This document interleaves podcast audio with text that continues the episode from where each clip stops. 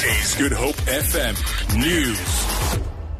Good morning. The Western Cape Education Department says it will investigate why a school at George in the Southern Cape withheld matric results from learners who did not return their textbooks. The principal of the Imizamo Yethu High School says it's their policy to withhold results when all textbooks are not returned.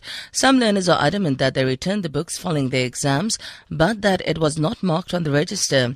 The school achieved a 71.6% pass rate in 2016, improving by 3% the previous year. The department's Director of Communications, Paddy Attwell. Schools may not withhold results to ensure that grade 12s return textbooks. However, we do fully sympathize with the school. Schools have to retrieve at least 90% of textbooks to ensure sustainable stocks. We do provide funding to schools to top up existing stocks of textbooks. And, but, and schools and the department cannot afford to replace every textbook every year. Justice Project South Africa has slammed a decision to free Molemo Jubjub Maarohanye and Themba Tshabalala at a time the country is struggling to keep road fatalities down. The two men were freed yesterday after serving four years of an eight-year sentence for killing four children while racing their cars in Soweto.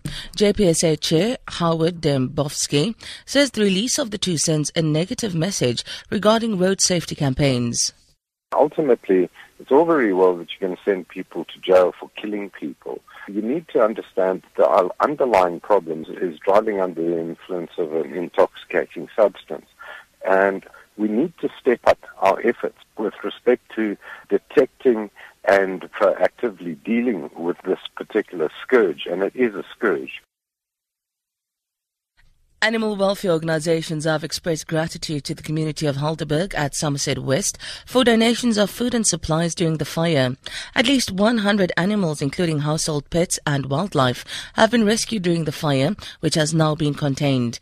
Animal Welfare Helderberg, with the support of authorities and the SPCA, were able to rescue scores of animals, including 50 rabbits, 25 dogs, and 9 cats.